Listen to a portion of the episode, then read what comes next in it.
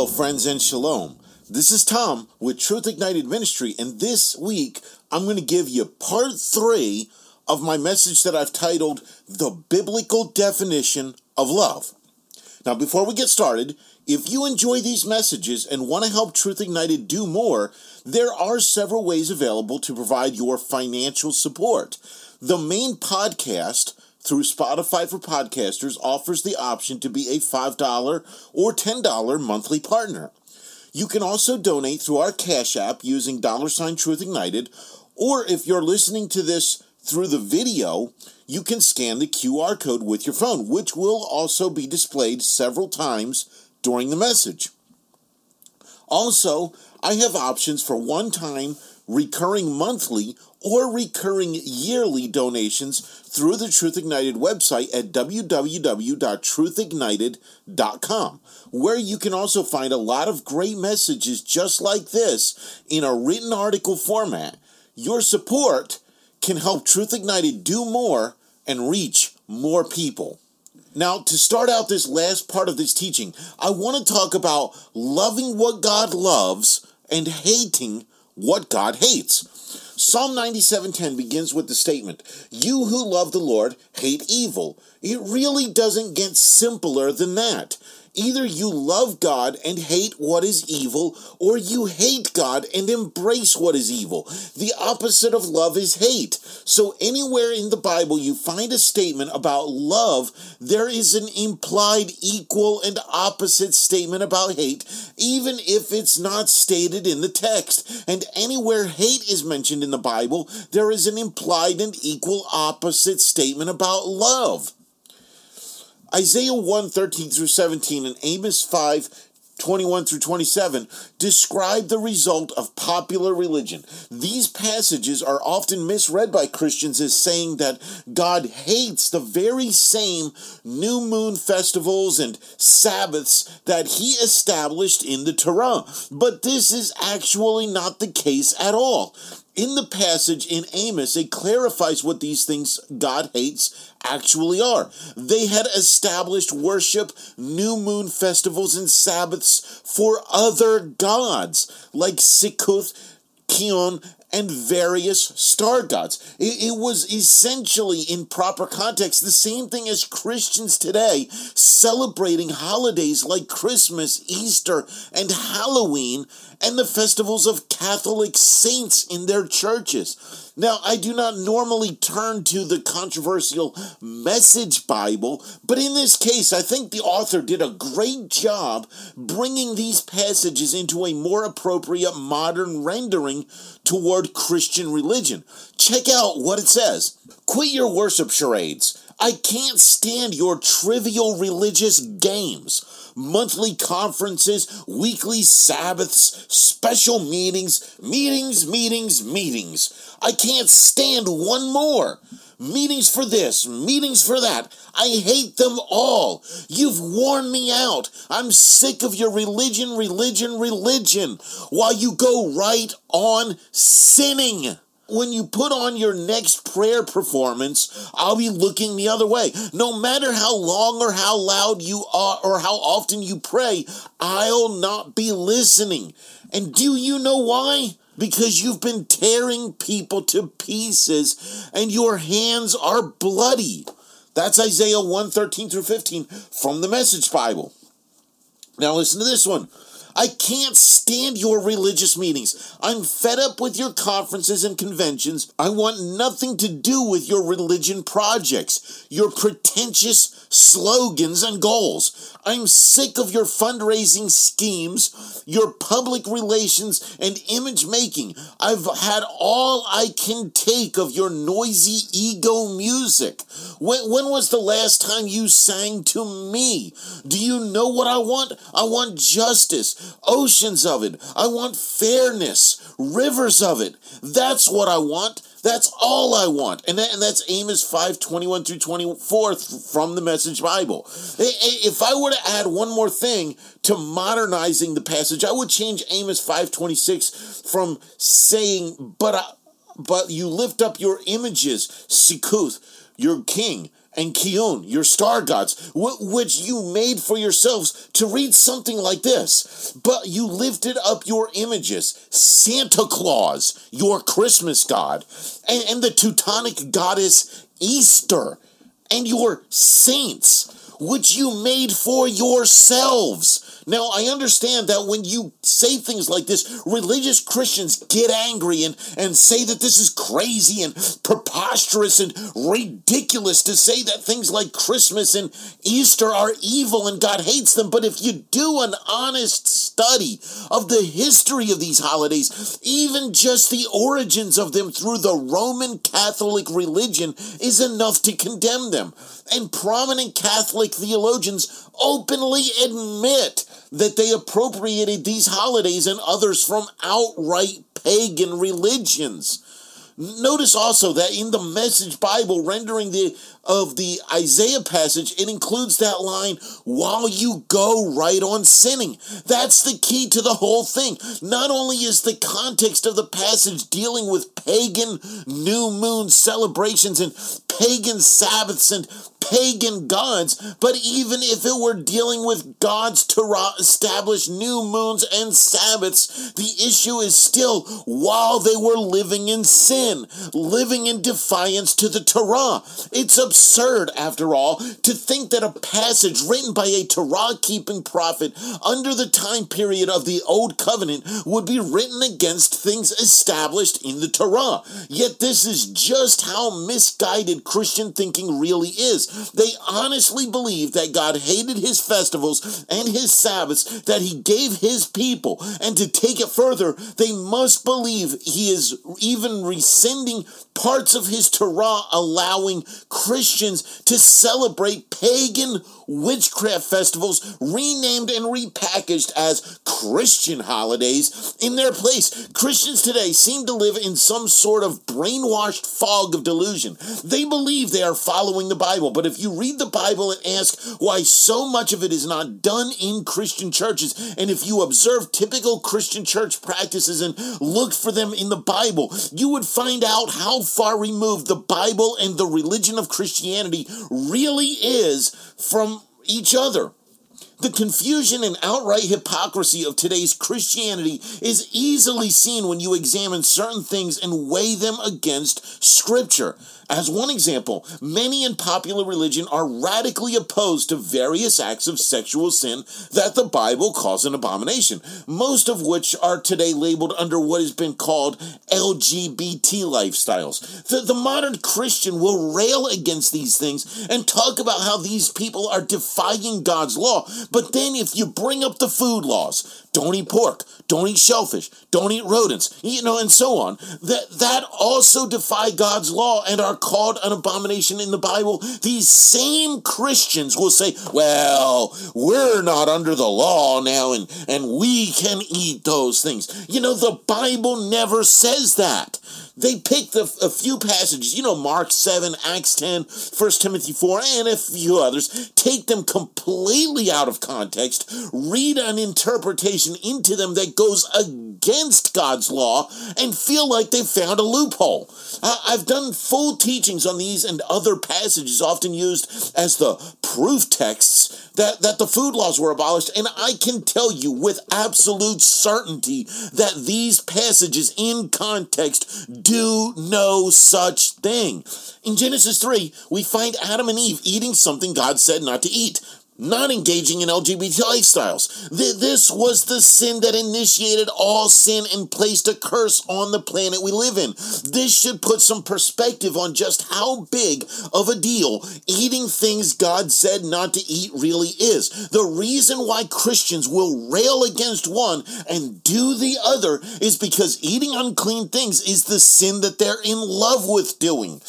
And if you're in love with sin, regardless of what that particular act act of sin might be, you're not in love with God, you're not in love with Yeshua, and you're not in love with the Bible. In Genesis 1 26 through 28 and 2 15, we're charged with the care of all creation. In Revelation 11 18, it says that a day is coming when God will destroy the destroyers of the earth. 1 Corinthians 3 17 and 6 19 and 2 Corinthians 6 16 says that our body is the temple of Yah. So, what about when we eat things that cause our body harm and cause the earth to be destroyed? I've done some research, which I have presented in the past, where the human quest to eat things like pigs, shellfish, and sharks set off a chain of events that caused the destruction of the whole ecosystems. Isaiah 24 5 says that the earth is polluted and defiled because of people not living according to the Torah.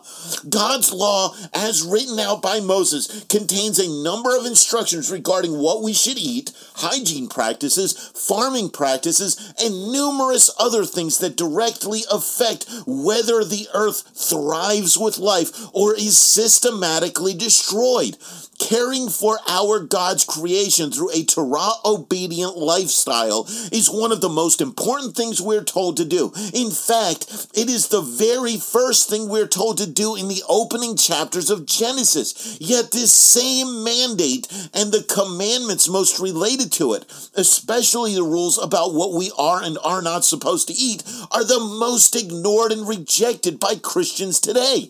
In like manner, in addition to the known health problems caused by eating things on the Leviticus 11 unclean list, there are many things being sold as food today with various man made ingredients that are equally concerning.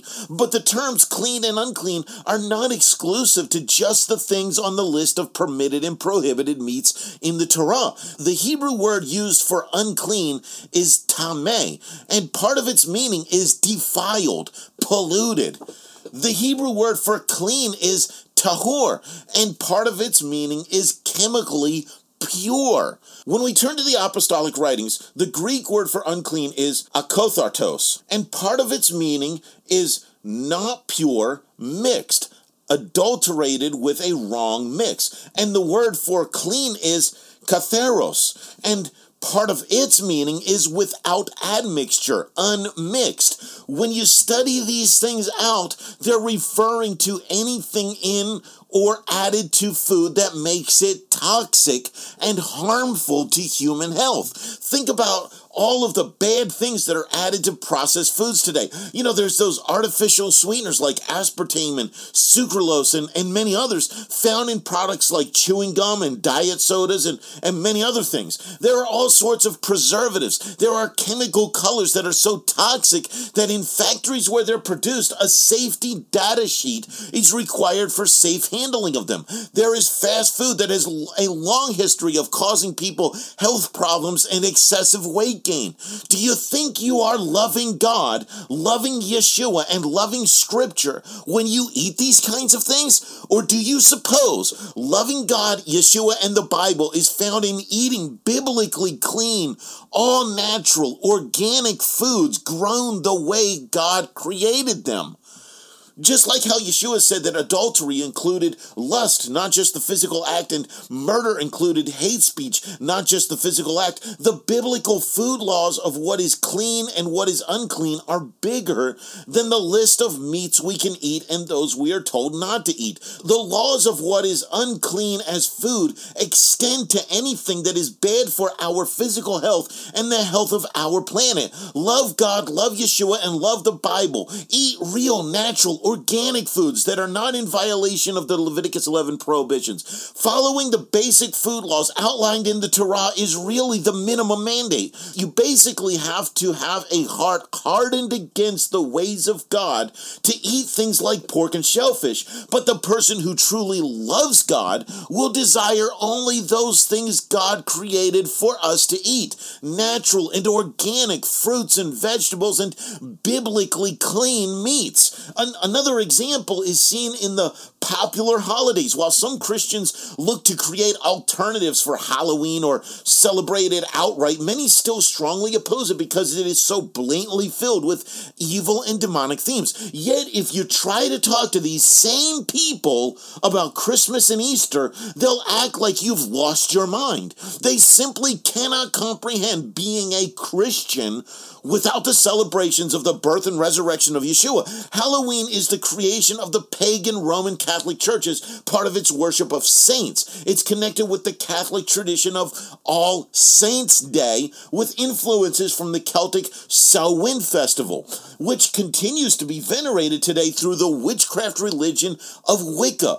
But Roman Catholicism also created Christmas for the same purposes, with probable influences of the Roman Saturnalia, and later the Nordic Yule festivals, and Easter as well, with influences of the Nordic Easter celebrations. These histories are readily available to anyone who wants to study them, and none of these holidays are ever mentioned in the Bible. You know, it's possible to celebrate the birth, resurrection, and many other aspects of Yeshua's life without Christmas and Easter through the biblical holy days that the Bible tells us to celebrate and we are prof- and are prophetically connected to his life. He was crucified at Passover and rose again on the biblical day of first fruits. That's why Paul refers to his resurrection as being connected with first fruits. See 1 Corinthians 15 20 through 23, 2 Thessalonians 2 13. The evidence leads to his birth being connected with the biblical Feast of Tabernacles, where he came to tabernacle among us. John 1 14. And when you see that these feast days, all of which were what Yeshua and all of the first century believers celebrated, are prophetically linked to Yeshua, and that Christmas, Easter, and Halloween are completely unbiblical and directly linked to pagan religious traditions, the choice of which ones we are supposed to be celebrating becomes very obvious. And, and if you are worried that giving up Christmas means that you'll no longer have a festive midwinter holiday, then check this out. John 10 22 through 23 says, Then came Hanukkah. It was winter in Jerusalem, and Yeshua was walking in the temple around Solomon's colonnade. Here's an idea if it's in the Bible and we see indications that Yeshua did it, that's what we should do. And if it's not in the Bible and we see indications that it's even possibly connected with witchcraft or other pagan religions, that's not what we should do. Yeshua never ate unclean things. Yeshua kept the biblical seventh day Sabbath. Yeshua celebrated all of the Father's feasts, as well as the biblical holidays of Purim and Hanukkah. And as the spotless Lamb of God, I assure you that if he were alive today, he would not celebrate the pagan holidays that most Christians are in love with. But he probably would walk up into all them churches with a whip in his hand when they are celebrating Christmas and Easter, you know, just like he did when he walked up in the temple with a whip in his hand. Take also the various types of Bible codes I've mentioned previously in this study equidistant letter sequence codes, Hebrew word picture codes, gematria codes, and, and all that kind of stuff. We do not have examples of these practices in the Bible. Nowhere do we ever read in Scripture about someone starting with one Hebrew letter and skipping to another Hebrew letter and then skipping to the same number of letters to another until they find a combination that makes up a known word and declares it prophetic. There's not one place where we see someone mentioned in the Bible taking Hebrew letters, giving them pictographic meanings and putting this letter together with that letter and coming up with a secret encrypted message. We have no example in Scripture of anyone doing this, no commandment to do this, and no instructions on how to do it, but we do see such practices historically in such things as witchcraft and Kabbalah. So we have something that is not in the Bible, but is connected with demonic practices. Therefore, we must conclude that this is not something we should be doing. And people wrapped up in this stuff are practicing divination and witchcraft under the guise of Hebrew studies and leading a lot of people down a very dark path. Some of these practices have become very popular in the controversial Hebrew roots movement. If you know someone involved in such things, try to show them the truth. But if they will not listen, get as far away from them as you can, man. A, a favorite argument of the anti Torah crowd is Have you read Galatians? I once not so long ago had some hotshot preacher full of himself tell me that I need to make Galatians my favorite book in the Bible. Why do they act like Galatians is the sole foundation of the entire rest of Scripture and everything else in the Bible must conform to the Christian interpretation of Galatians that in actuality conflicts with everything else in the Bible, including the other writings of Paul, the same dude who wrote Galatians? Romans 7, 7 through 8 says, to those who by perseverance in doing good are seeking glory, honor, and immorality, eternal life. But to those who are self seeking and do not obey the truth, but obey unrighteousness, wrath, and fury. Romans 2.13 says, For it is not the hearers of Torah who are righteous before God, rather it is the doers of Torah who will be justified. Romans 6.16 says, Do you not know that to whatever you yield yourselves as slaves for obedience, obedience, you are slaves to what you obey, rather whether to sin resulting in death or to obedience resulting in righteousness. These are just a few examples where Paul clearly associates Torah obedience with true new covenant faith and Torah breaking with being outside of the covenant. We can find a Torah positive way to approach the statements in Paul's writings that Christians think are against Torah keeping. We cannot, however, find an antinomian argument to override clear and undeniably pronomian statements made not only by Paul, but every other Bible author. Literally, every book of the Bible promotes a Torah positive theology where the message in context is that God's laws are mandated to those in covenant. This is an inescapable fact. Every single person involved in writing the Bible was a Torah keeping Hebrew with, the possible you know exceptions of Job and Luke but but Job is believed to have lived at the same time as Abraham and, and there are good arguments that Luke was either Jewish or a convert to the Judaism of the Nazarene sect led by Paul, much like that man named Nicholas mentioned in Acts 6 5 which is not the same Nicholas named Saint Nicholas and later Santa Claus. Okay, that that was a that was a bishop from the time of the Nicene Council that that they used for that whole thing. Okay, so I just don't want people to get confused with that. Israelite or not, however, Job and Luke also lived their life according to the Torah. And, and in case there is any doubt about Job, he as he lived prior to Moses, Genesis twenty six five says that Abraham obeyed the Torah most Bibles translate the passage with the word instructions, but if you look at it in the original Hebrew, it's Torah. God's law was known and kept by all covenant people before Moses. Noah knew the difference between clean and unclean animals in Genesis 7 and found favor with God because he lived in obedience to all that the Father had instructed.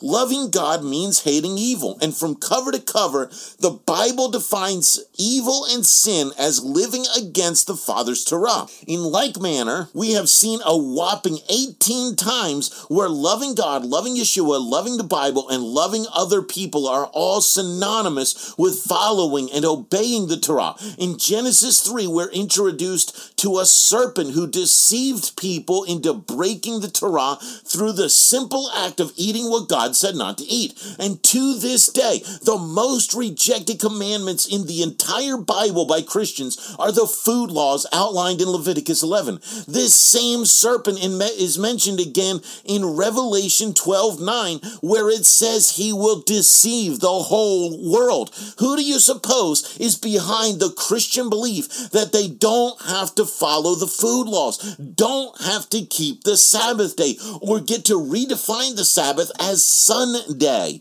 can celebrate their pagan Catholic holidays instead of the feast days given by the same God they claim to serve, and many other things. Revelation 12 17 goes on to say that this same Satan wages war against those who both keep the commandments of God and hold to the testimony of Yeshua. I must inform you that Satan is not attacking Christians who promote lawlessness in their churches, teaching that they're not under the law and the law was nailed to the cross. And if you dare live by the Torah, you've fallen from grace and voided the work of the cross. Such statements come from a gross misinterpretation of the things Paul said, and we can easily establish that Paul lived by and taught obedience to the Torah. Just see Acts 24 14, 25 8, and 28 23. Anything that can be perceived as an attack of the devil among Christians is simply an act of deception, causing them to think that they're in right standing with God while not living by his Torah. People who go to church every Sunday and hear preaching that leads to a belief that even portions of the Torah are voided through Christ are exactly where Satan wants them to be. He wants to keep them right where they are. So, so he'll give little attacks when needed to keep them there, but otherwise he's perfectly content leaving them to their religion of lawlessness. When preachers or Christians designate certain commandments as ceremonial and deem them obsolete, that is Satan lying to you. If you want proof that these things are not obsolete, just look at the yet to come millennium. The food laws will still be upheld in the millennium, Revelation 18:2. The Sabbath will be kept in the millennium, Isaiah 66:23. The Passover will be kept in the millennium, Ezekiel 45:21. And the Feast of Tabernacles will be kept in the millennium. Zechariah 14, 16 through 19. In other words, everything in the Torah, including all the things Christians say are ceremonial and obsolete, were kept by everyone who wrote any part of the Bible and will be kept in the millennium. These things are not obsolete. Christianity is deceived and lying to people. It is literally the religion of the Genesis 3 serpent built upon the foundation of the question, hath God said in the Bible, there is a lawless one, Second Thessalonians 2 8 through 9, and there is a righteous one, Isaiah 53 11. The lawless one is Satan, the righteous one is Yeshua. Lawlessness or sin is defined in 1 John 3 4 as breaking, transgressing, violating the Torah, and righteousness is defined in Deuteronomy 6 25 as obeying, following, keeping, living by the Torah. Satan, from his first appearance in Genesis 3, is seen leading leading people to question, reject, and break the commandment of God. Yeshua, from his first appearance in Matthew 1, is seen leading people to repent of their sin, their Torah breaking ways, and turn to a life of Torah obedience. Read the Bible with these things in mind, and everything will come to place and make perfect sense. All of those places where people think the Bible contradicts itself, or one part of the Bible terminates an earlier part of the Bible, disappear and you're left with one complete harmonious word of God that from cover to cover promotes obeying the commandments of God. All the way to the very last chapter in the whole Bible where it says in Revelation 22 14 that it is those who obey the commandments who have a right to the tree of life. Do you love God?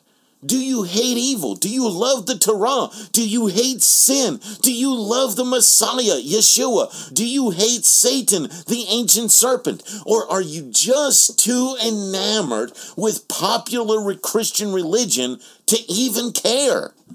To be clear, I'm not anti Christian. I believe everyone who is a Christian is so because they genuinely want to follow the truth. Uh, aside from the con artists using religion to deceive gullible people for money, but, but that's another matter altogether. But Psalm 119.1 says the Torah is truth. You cannot have truth without living by the Torah. The word Christian is used only three times in the Bible Acts 11, 26, 26, 28, and 1 Peter 4 16. There, there is some debate about why Peter chose this word in his letter, but, but many scholars contend the earliest uses of the word was derogatory and mocking in nature, stated by pagan Romans toward those who genuinely followed Yeshua and his Torah lifestyle. The word used in Greek is Christianos. Today we use the word Christian, and to, the key to differentiating what it wrongly means today and what it originally meant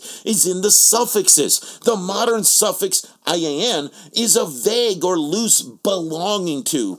As such, anyone who just says that they believe in Jesus in any capacity is considered a Christian. In contrast, the Greek suffix Ianos denotes slavery. You were considered a slave to that which the suffix is attached. Those who were called Christianos in the first century were those who lived completely sold out to the holiness described in Revelation 14:12. They followed both the commandments of God, the Torah, and the faith of Yeshua, the gospel. That's what a true Christian is. Someone who both lives in obedience to the Torah and follows Yeshua, walking just as he walked. 1 John 2 6. The Bible says to love not the world. John 12, 15 through 17. It says this Do not love the world or the things of the world. If anyone loves the world, the love of the Father is not in him. For everything in the world, the desire of the flesh, the desires of the eyes, and the boasting of life, is not from the Father, but from the world. The world is passing away along with its desire, but the one who does the will of God abides forever. I'm always perplexed by Christianity's love for worldliness. We should be loving the world enough to lead them out of worldliness. Yet the Christian culture of the modern day seems enamored by the secular life. Why does it seem such a strange and foreign concept for the average Christian to live according to the Bible? Why do they prefer the world's holidays to the Father's holy days? Why do they feel the best way to get people into their churches is to be as worldly as possible without crossing over that ever shifting line of what has gone too far into gross immorality. A line that moves further away from biblical standards of holiness with every compromise. I've actually watched this play out right before my eyes. As I've mentioned in other teachings, I've spent a portion of my time at a very influential church. At one time, they were arguably the primary ministry leading the charge for so called revival in America. They used to bring in speakers to teach that the Leviticus 11 food laws are still mandated and to be obeyed. They used to promote keeping the Sabbath and celebrating the biblical feasts. They used to preach against getting tattoos on their bodies bodies. They used to stand against all manner of worldliness, but something happened. Now, I don't profess to know what happened, when exactly it began to happen. You know, as often these things start within leadership of a church long before they're discernible to others, or why it happened. What I do know is I started to see shifts toward worldliness and compromise, and I watched.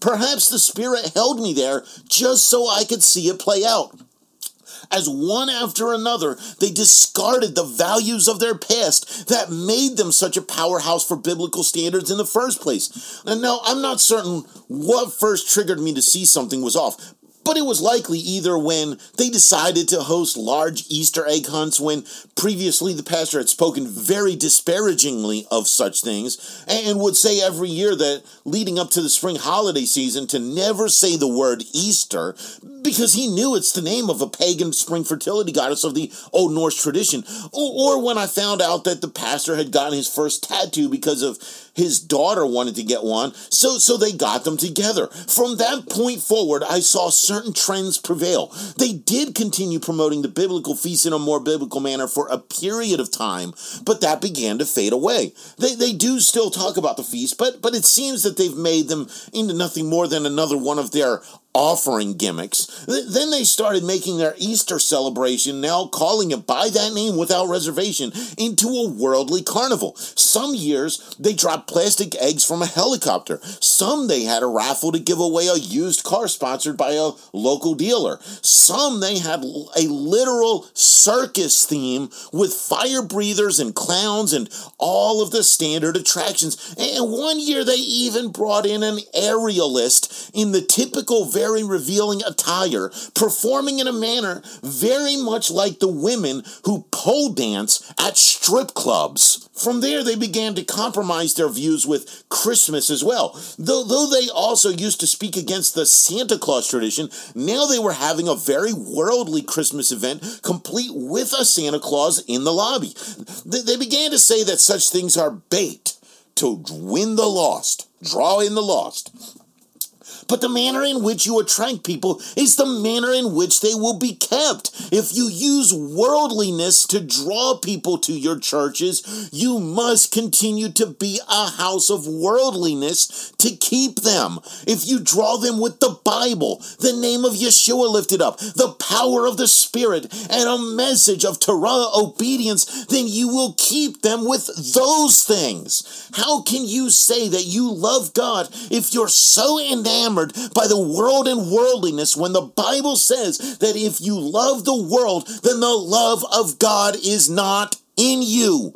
James 4 4 says, You adulteresses, don't you know that friendship with the world is enmity with God? Therefore, whoever wishes to be a friend of the world makes himself an enemy of God. Imagine, as has happened at times in church history, and, and even more frequently in the days we're living, a pastor standing before his congregation and confessing to adultery or, or paying for a prostitute. Some people are so blinded by false religious views that they would say such things like, Oh, it's okay, Pastor. We're all human. Keep on preaching to us. But many would leave that church. Should we not take what the Bible calls adultery with God that much more serious? Why would you want to be a part of a church that habitually commits adultery with God through its love for worldliness? Because of the topics I often minister on, you know, subjects not popular in churches today, like the food laws, the feast days, and things like that,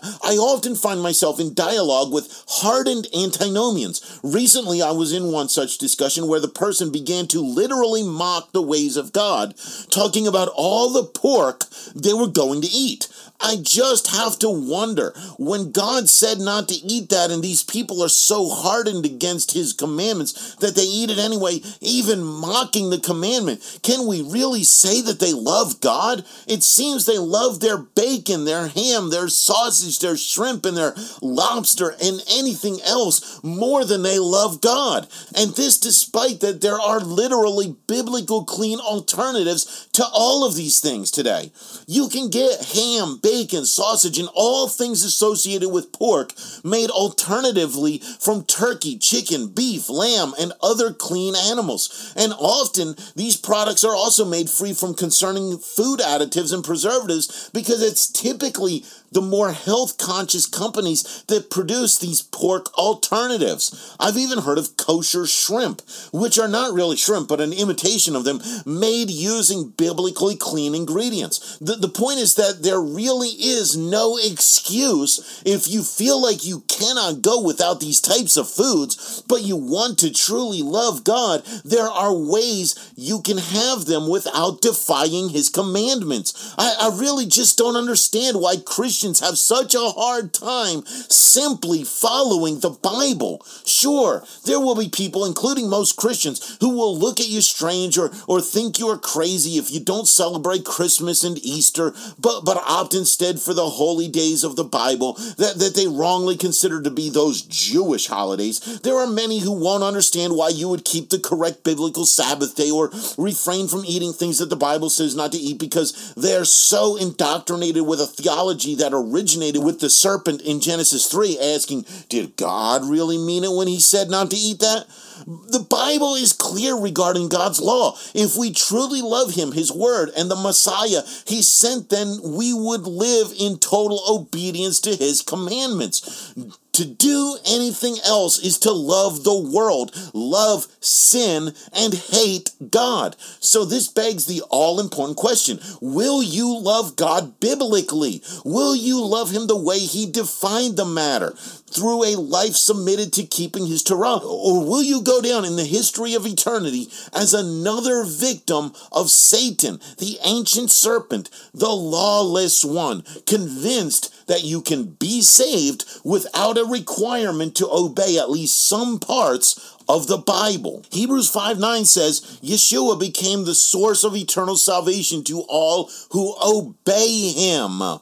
The favorite verse of all Christians is John 3:16, but they would do good to read a little further as John 3:36 says, "He who trusts in the Son has eternal life. He who does not obey the Son will will not see life, but the wrath of God remains in him." Saved people obey the Torah because they love God and they're filled with the Spirit that causes them to walk in his laws. Ezekiel 36:27 Christians think they love God, love Yeshua, and love the Bible, but according to the Bible, they don't.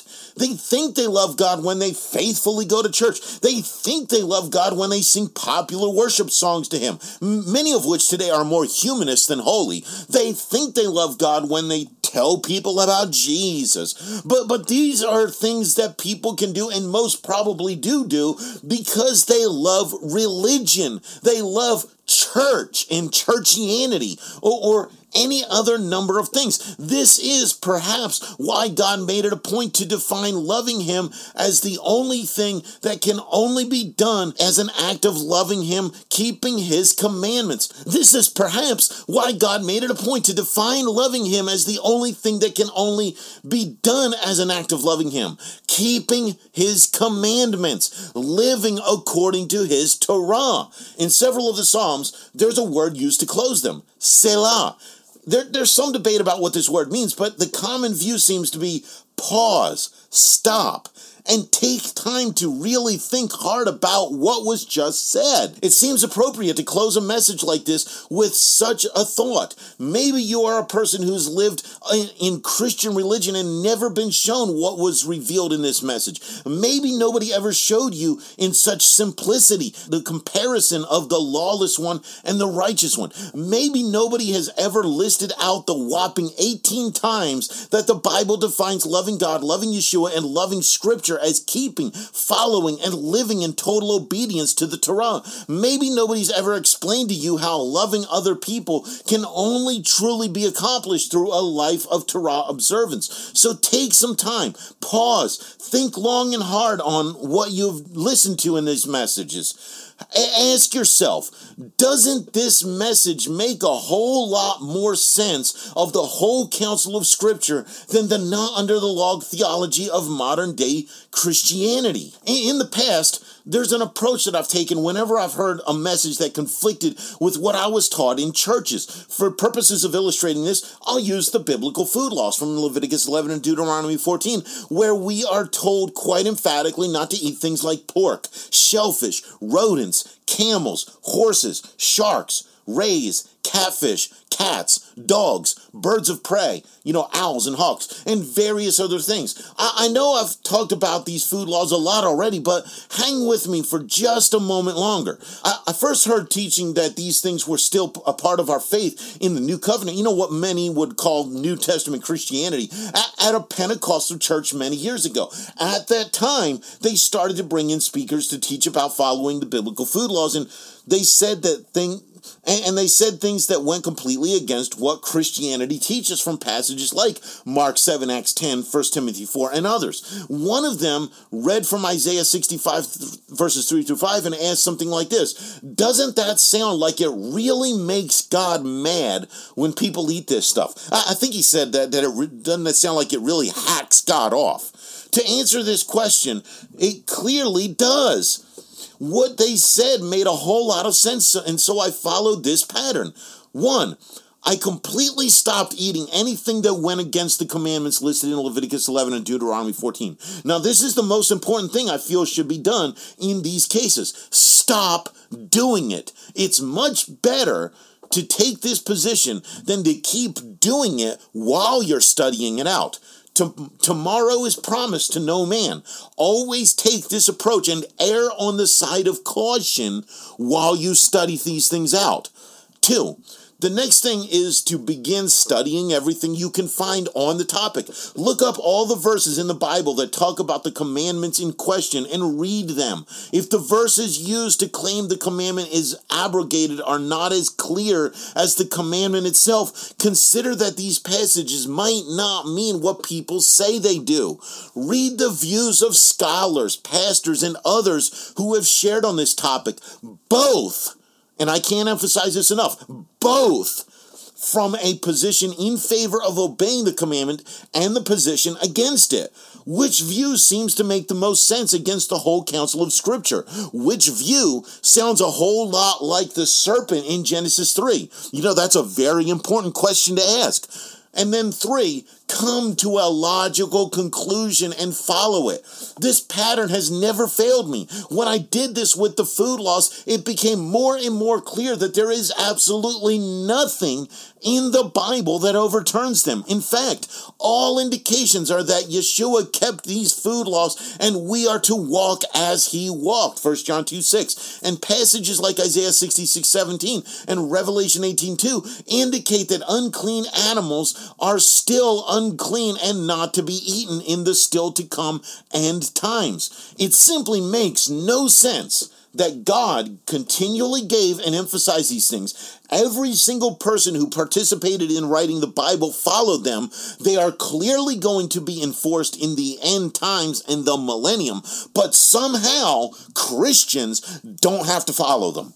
The, the same has proven true as I studied out keeping the biblical Sabbath on the seventh day of the biblical week. You know, what's called Sunset Friday to Sunset Saturday on secular calendars, modern secular calendars, celebrating the biblical feast days and many other things. On the other hand, there are many things taught in religion as part of being scripture that following this method show might not be as biblically based as people believe them to be. For example, in Torah Positive Ministry, there are a lot of people who dogmatically dogmatically believe that it's prohibited to cook food on the Sabbath or that a new biblical month requires the new moon to be physically sighted with the naked eye by two witnesses in the land of Israel. I, I followed the same process, and the reality is that neither of these beliefs are clearly supported by Scripture. Though a lengthy study on these two matters and many others are outside of the scope of what this message is covering, the plain reality is that I simply cannot, in good conscience, tell someone that they cannot cook on the Sabbath or that they have to confirm the sighted moon in Israel before they can keep a biblical feast day when I cannot find these views clearly supported in Scripture.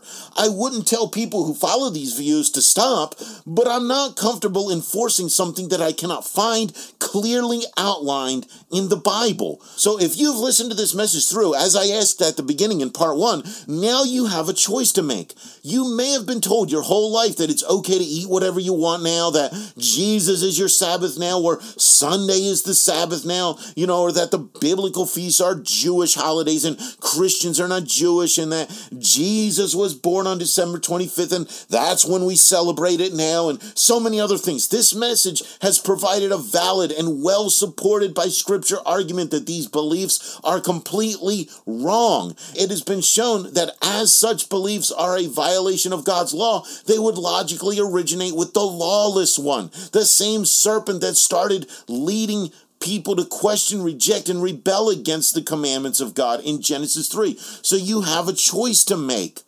Are you going to reject this message? Call me a Judaizer, a legalist, a fanatic, or something else. Or are you going to follow the pattern and stop doing these things that go against the Bible? Study these matters out and come to a logical conclusion that is based in loving obedience to your God, your Messiah, and your Bible. Hey, friends, I want to thank you for taking the time to listen. If this message has impacted you, please feel free to share it with others. If you're enjoying these teachings, be sure to subscribe and consider becoming a $5 or $10 monthly partner. If you want to make a larger donation, please contact ministry at truthignited.com. If you're interested in more teachings like this from Truth Ignited Ministry, be sure to check out the website at www.truthignited.com and follow Truth Ignited on Facebook, Twitter, YouTube, and Instagram. I'll see you next time. Blessings and shalom.